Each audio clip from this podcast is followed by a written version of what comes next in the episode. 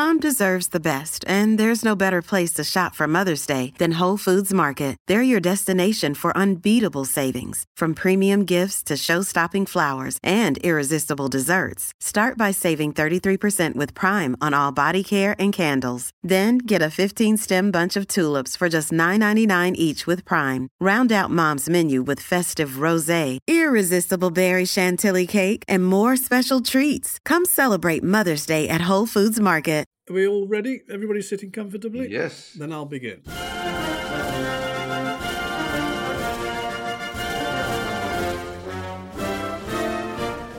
Hello, everyone. This is Colin Shindler, along with Jon Holmes and Patrick Barclay, welcoming you back to another edition of Football Ruin My Life. Now, there's an idiom that states, I am not my brother's keeper.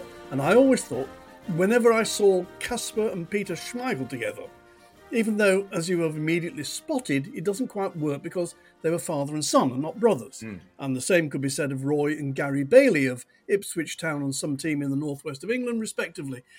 The recent death of Bobby Charlton caused all of us to recall the remarkable fact of two brothers playing together and winning the World Cup together. Now, I was fortunate enough to be asked by Mike Summerbee to write his biography, a decision made easier by the fact that both his son Nicky and his father George also play professional football. And then there's the Redknapps and the Lampards and the Grays of Leeds United, and who could possibly forget the Hibbitt brothers of Wolves and Newcastle? Paddy, who comes to mind when you think about footballing siblings? Well, I'll start off with my brother's keeper, which was Peter and Ron Springett, brothers and keepers. Yes, that does work, doesn't it? Silly me. Yes. That actually works. Yes. And I'm sure there might be others, I don't know. But um, yeah, what was the question? Because I was so busy thinking up my smart R's. Well, when I say the word footballing siblings, and I include parent, child, as well as brothers. Who Yeah. comes to mind? Although you told me the Springett's come to mind. Who do I think of? Well, I don't know why, but I think of perhaps not the greatest example, but Brian and Nigel Clough. Oh yes, Very, very different players because Nigel's pace was all between his ears, and his dad was apparently very, very quick and a great goal scorer. Whereas Nigel, though he could score a goal, was, I think, at his best just off the front, threading in the little balls, Beardsley style. So I think of them, but you know there are thousands of others, and we're going to have a lot of fun today. I Uh. John, the geneticism of it all. I mean, there are enough of them around to suggest that somehow it's an inherited gene. Do you accept that? Yeah, I suppose so. The one that comes to mind, which is a bit of a bizarre one, was John and Dave Hollins. John, of course, played for England, was a midfield player, and his brother Dave was a goalkeeper and played for Wales. Dave was born in Wales. Another example of this sort of dual nationality that came up was Joe and Gerry Baker, wasn't it? They Yes, were both right. actually forwards. One of them was born in US, one was born in England, even though they both called themselves Scottish, I suspect. That's right. I suppose the most famous sporting brothers of all to have played football for England are the Compton brothers. Did Leslie play for England? I have a feeling he played a wartime international, though I may be wrong. Mm. I think Dennis only played wartime international football as well. But Yeah. there were the Robledo brothers, who were quite interesting, who came from South America, played for, I think, Mansfield and Newcastle in the early And 50s. Barnsley, famously Barnsley. Barnsley, where- was it? Yeah. Y- Yeah. the Greenhoffs of recent memory, both playing for Manchester United. I think simultaneously one dashing midfield player, the other a terrific striker. The Hibbitt brothers, yes, one at Wolves and one at uh, Kenny is still alive, but as I understand it, Terry died some time ago. Terry was a number 10, number 11 for Leeds in the early days, then went on to Newcastle. Interesting, the Welsh seem to have quite a lot. I think of the Allchurch brothers. I think of the Charles brothers. Yes. You know, they're never mentioned these days, which is to an extent. Ivor Allchurch, in my imagination, Paddy being the senior fellow here, might know better. I always thought Ivor Allchurch was an exceptionally gifted inside forward because he was Welsh. Yeah. Never really received his due reward. That's my recollection. Although you know I was very young and I never saw him in the flesh, but I could certainly imagine him. And I, I agree with you. I, I mean, Allchurch was correct me if I'm wrong, but he would have been in the Great Wales team Yeah. of '58, which did so well in the World Cup. Len was his brother, was a winger. Whereas hmm. Ivor was a, a guy who could craft a real technical wizard. Yeah. But it's a good example. I mean, Len was no mug. Uh, Len must have played for Wales a few times. There were also the Rowley brothers, both good goal scorers. And both with thunderous shots. So there was something in the genetics that made them hit the ball as if they were Peter Lorimer, who I don't think had a brother. But there's another set of brothers that get overlooked because one was unable to fulfill himself due to tragedy, and that's the Blanchflower brothers. Oh, yes, of course. Jackie. Blanchflower was one of the young men whose career was cut short. He wasn't killed, but he was so badly injured that he never played again. You didn't say at the Munich Air. I think we have to explain it's at the Munich Air crash. Sorry, I beg your pardon. At the Munich air crash of February 1958, he was a wonderful player because he could play centre half, midfield, and he was a footballing centre half. He was a bit like the player that I suppose when I first saw Harry Maguire at Sheffield United, I thought he might be a footballer who just happened to play centre half. Jackie Blanchflower was very much like that. And Danny, of course, was the great captain and architect of the truly great Spurs double team of 1961 62. There were also the Froggatt brothers, were there not? Redfern and, and Jack. Jack, who played as a centre back, centre half actually, and as a left winger, which is a bizarre mixture there, but he managed to do that. There did seem to be more in that age than there are now. At Leicester, at one stage, we had three Riley brothers Howard mm. Riley and his two younger brothers, one of whom called Bob, the other one I can't remember. And Colin Appleton also had a brother who played for the club. I hmm. suppose in that respect it happened. But before the war, there hmm. were, you know, the Milburns, there were an enormous number of Milburns playing who were brothers. Jackie, Jackie's brother Stan, wasn't it? Who played for ages and ages. And the mother of the Charltons, her sister, Yes. who apparently was a marvellous player. yeah, that's right. Yeah. And she was a good coach, obviously. A A good very coach. good coach, yes. I also recall if you go abroad, didn't Uwe Seeler have a brother who played as yeah, well? I think he did. But if you go abroad, you find a top class player who had two sons who ended up playing top class football as well, including in the Premier League. And that by that I mean Abedi Pelé, whose sons, Andre Ayew and the other one, play in England. Jordan Ayew, is it? Jordan, Jordan, hmm. and Andre Ayew. They are the sons of Abedi Pelé. There were two Van de Kerkhofs in the great Dutch side. Rennie and Willy. Yeah. which father and son were truly great. One was one of the all-time greats of Italian football, and Oh, one Maldini, Maldini pere fils. Maldini's father, Cesare. Cesare, won the Champions League in '63 at Wembley Stadium when Milan beat Benfica, I think, and was a great player, and later manager of Italy, or certainly the under 21. Yes, he was. He was the chain smoking manager of Italy. Always had a fag in his mouth. And I believe, of course, that Mazzola, Sandro Mazzola, his father died in the Superga aircraft crash. That's hmm. right. That's right. And of course, obviously, I missed out. Anybody doesn't know, Cesare Maldini's San Paolo was arguably the best left back of all time.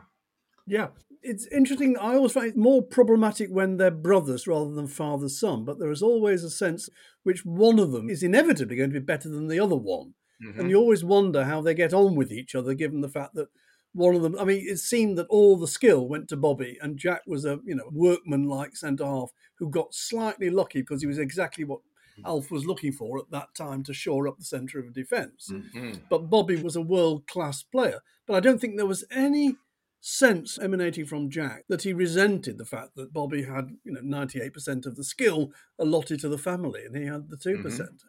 Yeah, they, were, they were very good to each other in that sense. Yeah. Well, there were, although, of course, we've talked about this, they never really had much connection in later life, and indeed became focus of a lot of speculation and press that they'd fallen out rather, which always seemed rather tragic. But they said that the relationship started out, Jack would go off shooting and fishing and poaching, and Bobby was interested in playing football. Yeah. Uh, they were very, very different characters, weren't they? Yes. I think there's a story about, lovely story about United playing Leeds. And Leeds having beaten them, I think possibly in one of those semi finals that went on forever in the mid 60s. It was the time when Jack was first picked for England and he'd just been told, and he went into the United dressing room after Leeds had beaten them 1 0 and told Bobby that he'd been picked for England. He'd see him at Wembley, whatever. And Bobby was alleged to have retorted, That's very nice, Jack. I'm very pleased for you. Now, for God's sake, fuck off out the dressing room. Could well have been. I'm amazed that we've got this far without mentioning. I remember I read once that the most common surname in English football in those days was Clark. There were more mm. Clarks than anything else. And of course, one of the great footballing families was the family of which Alan Sniffer Clark was yes. a member. Mm. Wayne. Now, Wayne won a, an English title, didn't he? With um, he was at Everton, wasn't he? At, at Everton, I'm sure he won a, a title with Everton. I thought the season after Gary Lineker left, a very poor side, Everton side, won the title in 1987. Ah, and I think Wayne might have been, you know, along with Inchy, um, Inchy Heath, yes, Inchy Heath, and people like that. Graeme Sharp, yeah. Yes, it was a, a, they were good players, but not. And there were not, the Morgan twins who famously played Roger left and, and right wing for QPR, QPR, and then both went to Spurs, didn't they? Yeah. Mm, and mm. I'm also amazed that we got this far without mentioning the surname Allen, A L L E N. Oh yes, of course. Which would include Les, Clive, and Paul, Paul, who became the youngest player to be brought down by Willie Young in a cup final. Yeah. and whose dad won the double in that famous Spurs side. Yes. His name was Les, and and, he and scored. fouled Len Chalmers to get Oh, was it him? He did it. Oh, right. It was, yeah, God, yeah. You mentioned that in a previous episode, yeah. Yes, I may have done. You'll never let that one go, will you? Yeah, we'll get to the subject of Dundee and Erst FC Kern very shortly, of course. Which, incidentally, you may. Uh, this is a complete aside, but for those who watch television or watch on streaming, Irvine Welsh, the novelist, wrote Crime which has been televised recently. And the first series, one of the crucial events of the detective, played wonderfully by Dougray Scott, centres on Dundee destroying Hearts' dream of winning the title. Oh, two eh, goals in the last seven minutes. Albert Kidd scored them, and Hearts. Which, which year was this? Eighty-six, maybe something like that. Yeah, it was featured in the series. That apparently ruined his life. He always remembered that, the detective. Yeah. I think it's always rather sad when the father son. It's difficult enough with brothers, but worse with father son. One of the, the books I wrote was about the Summerbee family. The grandfather or father played very few games, but was a professional footballer in the 30s. But then Mike becomes a star in the 60s and 70s, and his son follows exactly the same path. He starts at Swindon and goes to Manchester City. Now, Mike happened to arrive at the same time as Francis Lee and Colin Bell, and it rather made a bit of a difference. Whereas Nicky, the son, arrived at the same time as a lot of players that nobody's ever heard of and was in a poor side. And the fact remains that he got the wrath of the crowd. I'm afraid I do think rather unfairly because you'll never be as good as your father was mm. what they always said. Well, it's not his fault, really. He was being mm. blamed, in a sense, for the weaknesses of others. But it must be difficult for sons who can't live up to their fathers. If they exceed them, like the Haaland, you know, Alf- Alf-Inge Haaland and Erling Haaland, that's mm. fine. I yeah. think Frank Lampard uh, Frank Jr. was probably a better player than Frank Lampard Sr. Oh, oh, much, yeah. That was always cited to me, the Lampards, as an example of the sort of natural improvement of the species in terms of looks between Frank and his son. Of course, there's another, we've got a contemporary case of this with Bellingham, whose brother also went to Birmingham, then went to Sunderland. Now, Jude Bellingham looks like he's going to be absolutely terrific, could be one of the all time greats. His brother's not quite there yet. And that will be interesting to see how that relationship develops. He will inevitably be living in the shadows. I remember one moment of high lunacy at Leicester when Lineker was doing particularly well at Barcelona, and his brother Wayne was scoring lots of goals in local football. And the secretary at Leicester, Alan Bennett, actually spoke to me and said, I think we'd be mad not to sign him, John. It would look foolish if you went somewhere and did really well. Uh, I mean, fortunately, they didn't pursue that. Well, to keep Leicester on top of the agenda, did you ever talk to Kasper Schmeichel about his father and, and the comparison between the two? Because they were both very, very good goalkeepers, weren't they? Both were very good goalkeepers. It was believed they didn't get on particularly well later on, and because of his father's divorce, they became a little bit estranged. And the other players told me that Kasper didn't talk much about his father. His father came and watched him a lot at Leicester, but there was no sense that they were particularly close.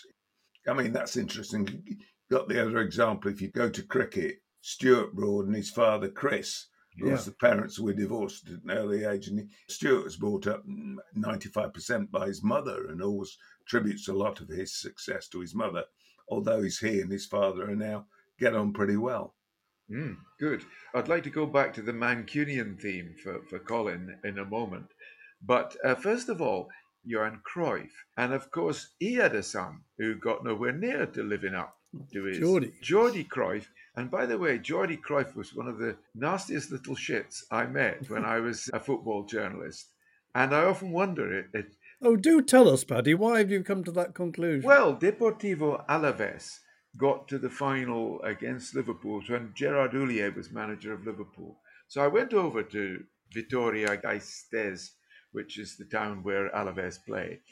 And I was welcomed by the club. I remember there was a wonderful manager, a little guy who'd been around a while, and he couldn't have been more friendly. But whatever I wanted, I could have, you know. So I said, Well, I'd like to interview Jordi Cruyff, please he said, Go and speak to my agent. I said, I haven't got time. Cut a long story short, he was very surly. And it was all I could do to stop myself from saying, Well, your dad had more talent in his toenails mm-hmm. than you've ever had. And running away again before he could hit me. He was actually carrying a, a snooker cue at the time because they were playing pool in the recreation room at Alaves' football ground.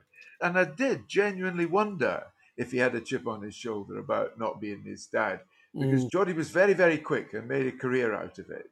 But anyway, that's one. But going back to Manchester, there was a son who actually outshone his father, in my opinion, though. Colin, you'll correct me if I say that Peter, in yes. his early career, Peter yes. Barnes, yes. outshone Ken, who, although Ken yes. played in the cup, famous cup final, the Trautmann Cup yeah. final, I think, didn't he, Ken Barnes? Yeah. Well, the point about Ken Barnes was it was a much less showy position he played. He played the right half link between Bert Trautmann and Don Revie, and he was the link for the yeah. Revie plan. Yeah. But it was a very workmanlike position. He was a workmanlike player. Mm. Peter was a dazzling outside left, outside right, with dazzling footwork and an yeah. eye for a goal and, and pace, and, very very quick. Yeah, and and who loved City, who had grown up as part of the club because his dad was there, and who Malcolm Allison in his second coming Hmm. decided to transfer to West Bromwich Albion, at which point he disappeared off the face of the earth. He went to Real Betis in Spain, didn't he? Yes. He... Yes, I think he did. Yeah. I can't believe that no one has made any mention of the Cother brothers who played for Watford. Jack and Edwin.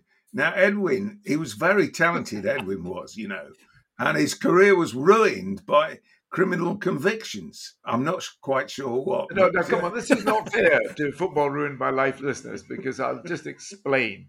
And I'm sorry about this. You probably think John's finally gone off his head this time. But the reason for this is that Paul Kobrak, our producer, who's terribly self effacing, refuses even to take a Hitchcockian cameo role in this podcast has written about the Cother brothers, Jack and Edwin, because Paul is a Watford fanatic, and Jack and Edwin Cother lads of Asian descent, according to Paul's super lift from Google. Jack was the first Watford player to reach a century of appearances. He went on to make 130.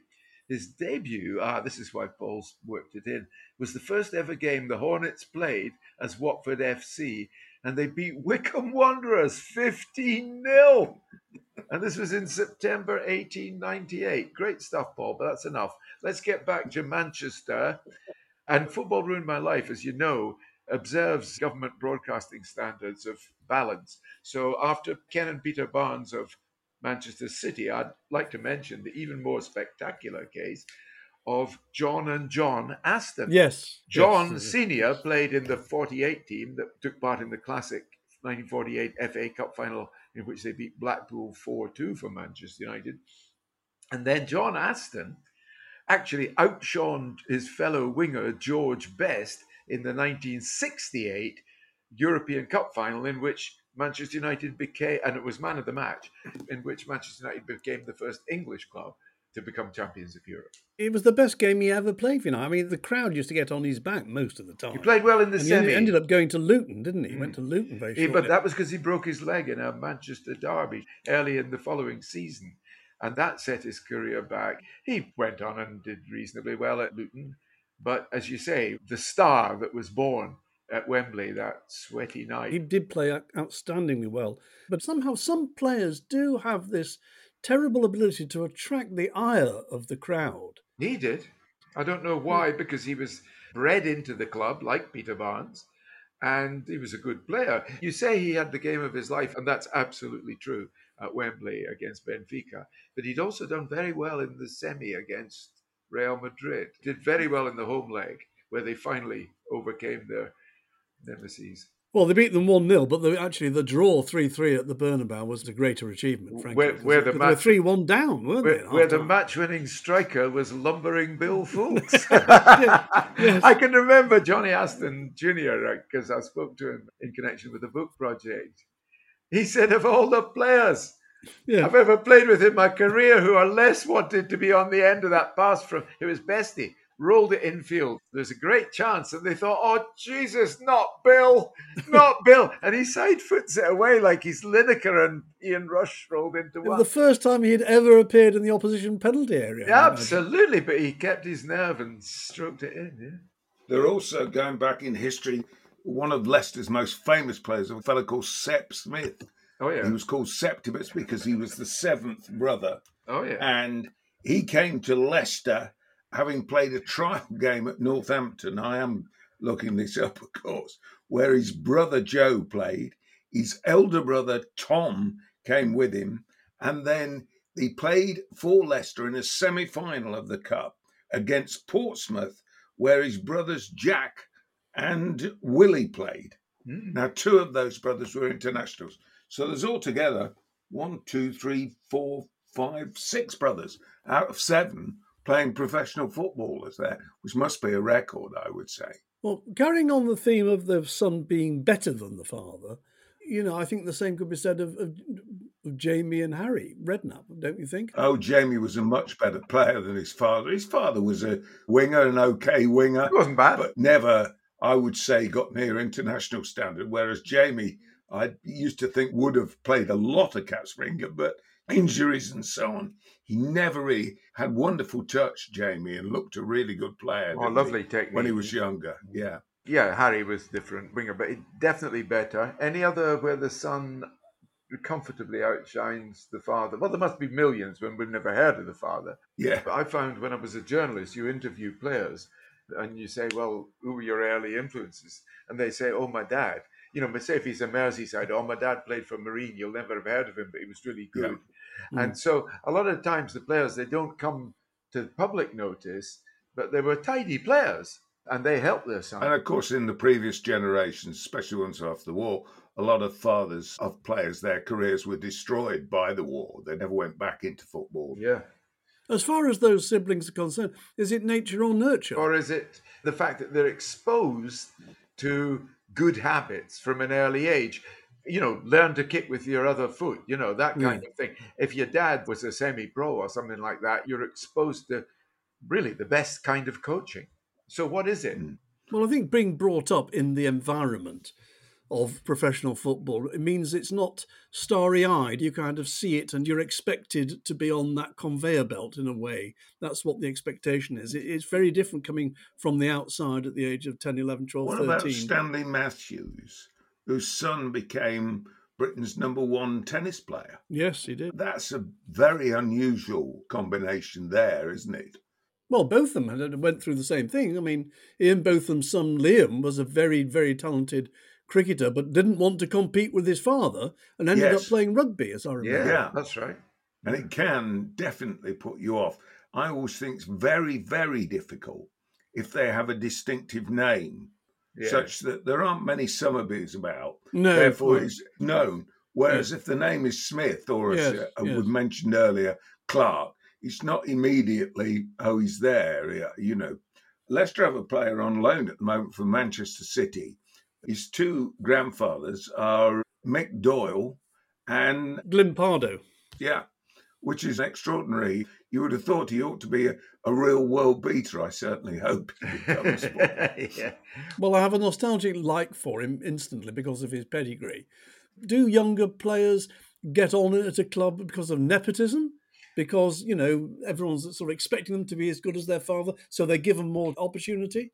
I certainly think there's a problem with managers yeah. managing sons. I would make it a rule that I wouldn't allow a manager to sign his son because I think it can create all sorts of tensions and so on. Well, Ferguson being an example, actually. Yeah, Ferguson being an example. There was some tension over Nigel Clough, whose actually career was really at Forest. Yeah. When he went elsewhere, he really didn't achieve that but much. Brian Clough never referred to him as anything other than the number nine, didn't he? Yeah, or our centre forward. Yes, it took a lot to embarrass Brian Clough, but I think he was a little embarrassed by that. Yeah. So it, it's a good rule actually that because certainly at Manchester United it was quite preposterous, really, the number of games Darren Ferguson got in one particular season, and it must have caused trouble in the dressing room. I think it did to some degree. I was told by McIlvanney that he always felt that that was Lady Ferguson's influence, that she was terribly keen that Darren got into the side. I think the other case was that it cost Nigel Pearson his job at Leicester mm. when his son, who was not good enough really mm-hmm. as a mm-hmm. player, mm-hmm. was taken on an away tour, well, a celebratory tour actually, to Thailand and got into trouble with some prostitutes and so on.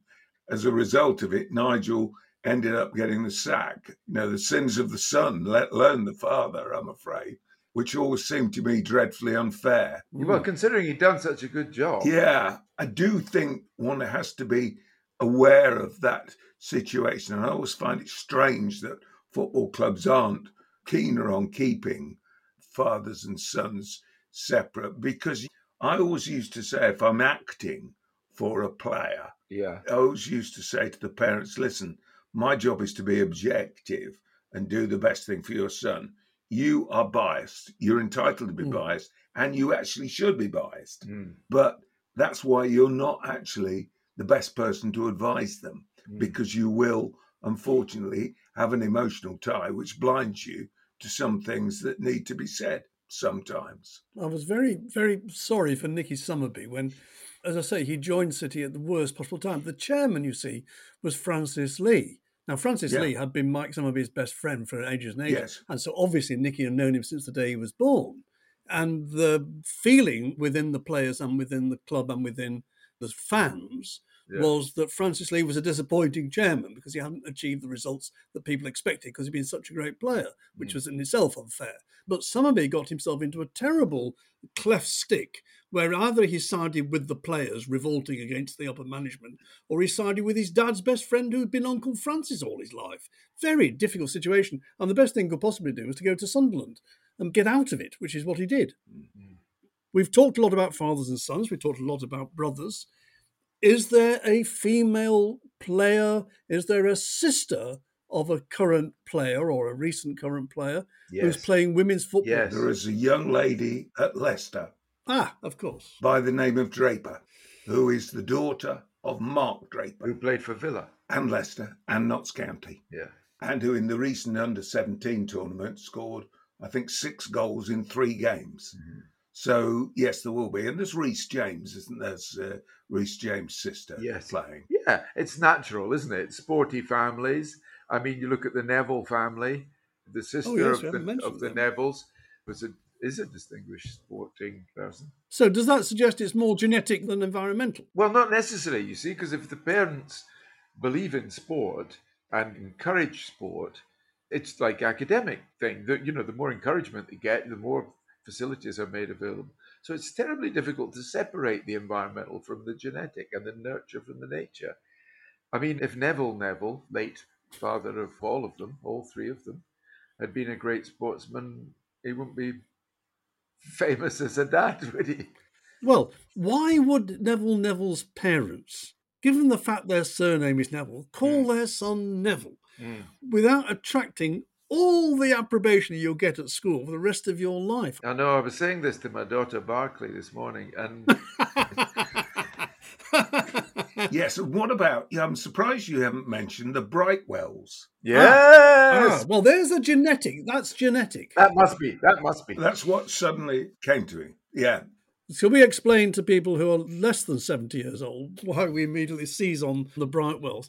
The father, Robbie Brightwell, was Mhm. England's great quarter miler. In athletics, you only have UK, Colin, correction. He ran for GB in the Olympics. Yeah. Anyway, he was a great 400 metre runner. and the mother. Well, the story I'm telling is that Robbie was going to win the gold medal, had been expected to, and in his final he came third and won the bronze. Mm. And his wife, Anne Packer, who was not supposed to win anything particular, certainly not the gold medal, there was a French 800 metre runner who was better than she was Mm. and who had taken the lead. But Anne Packer had the energy coming round the last bend. That's And as she went through the tape, Robbie Brightwell was standing just off the track, about 50 yards further on. And she went straight to him and hurled herself into his arms. It was very affecting. And so Mm. that when their two children, their two boys, David and Ian, Ian, become players in the 80s. they'd have been all right, but for a lack of pace. Yeah, we know the story. Well, it was to to an extent. They were not that quick, but there was something comforting about seeing a sporting family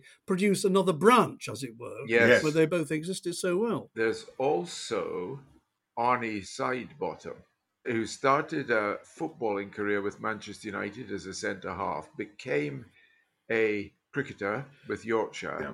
And produced probably a more famous, a, a much more famous cricketer in Ryan. Yeah. And indeed, Bairstow, Bairstow is another good example. David Bairstow's father, of course. So it seems to me that if you think about it, all children of professional sportsmen grow up in the environment of sport. Yes. And therefore, it will be a surprise if they weren't being nurtured from a very early age Yeah. to enjoy sport, certainly to play sport. You can't control the, the talent. But then it strikes me that the ones who make it then genetically have, you know, it goes beyond the environment and beyond the nurture. There must be some basic talent somewhere that is just greater than somebody else who had played in the same team as the Mm. father Mm. would have with his children.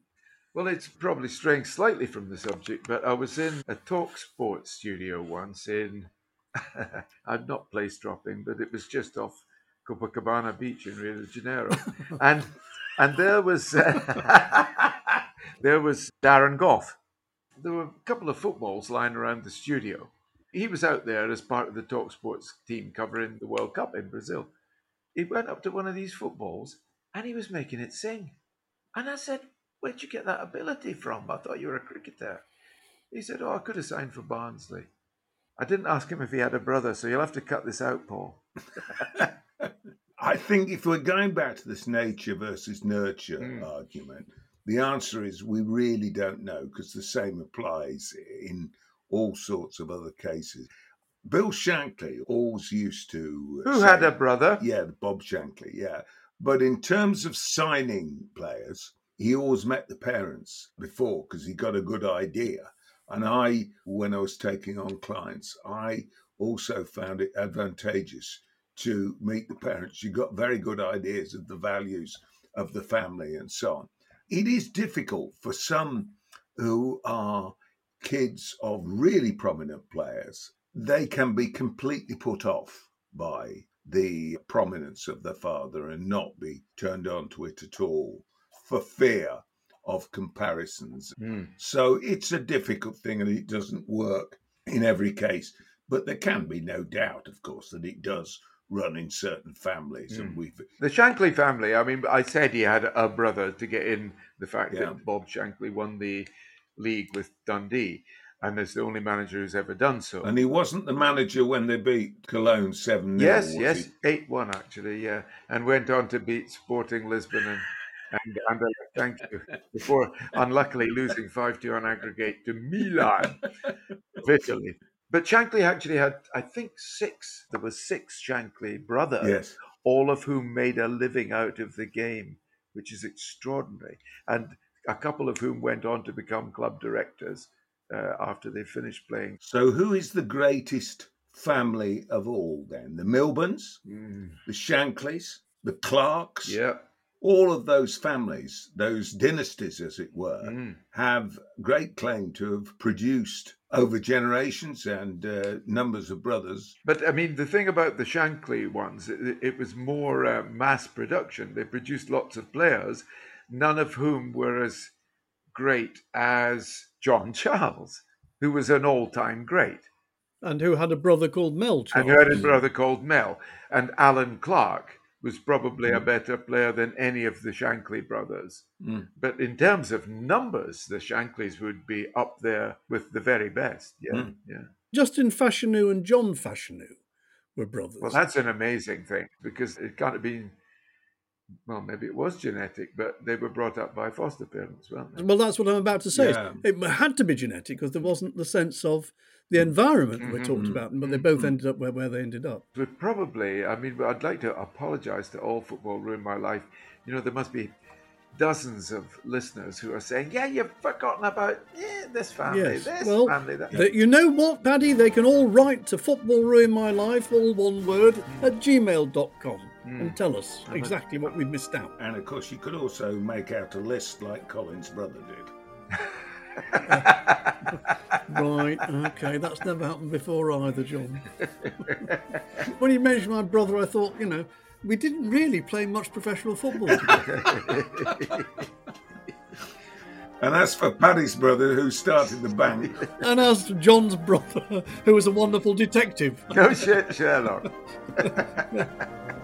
Right, well, I am saying to Jon and to Paddy, thank you very much indeed. We do absolutely do invite you to let us know your memories of footballing siblings by writing to footballruinmylife at gmail.com. I want to thank also our wonderful producer, Paul Kobrak, who is also doubling as an entire research team because he's given us such marvellous information about Watford that we're all absolutely thrilled to receive. And this is Colin Shindler saying thank you very much for listening. See you all next time on Football Ruined My Life.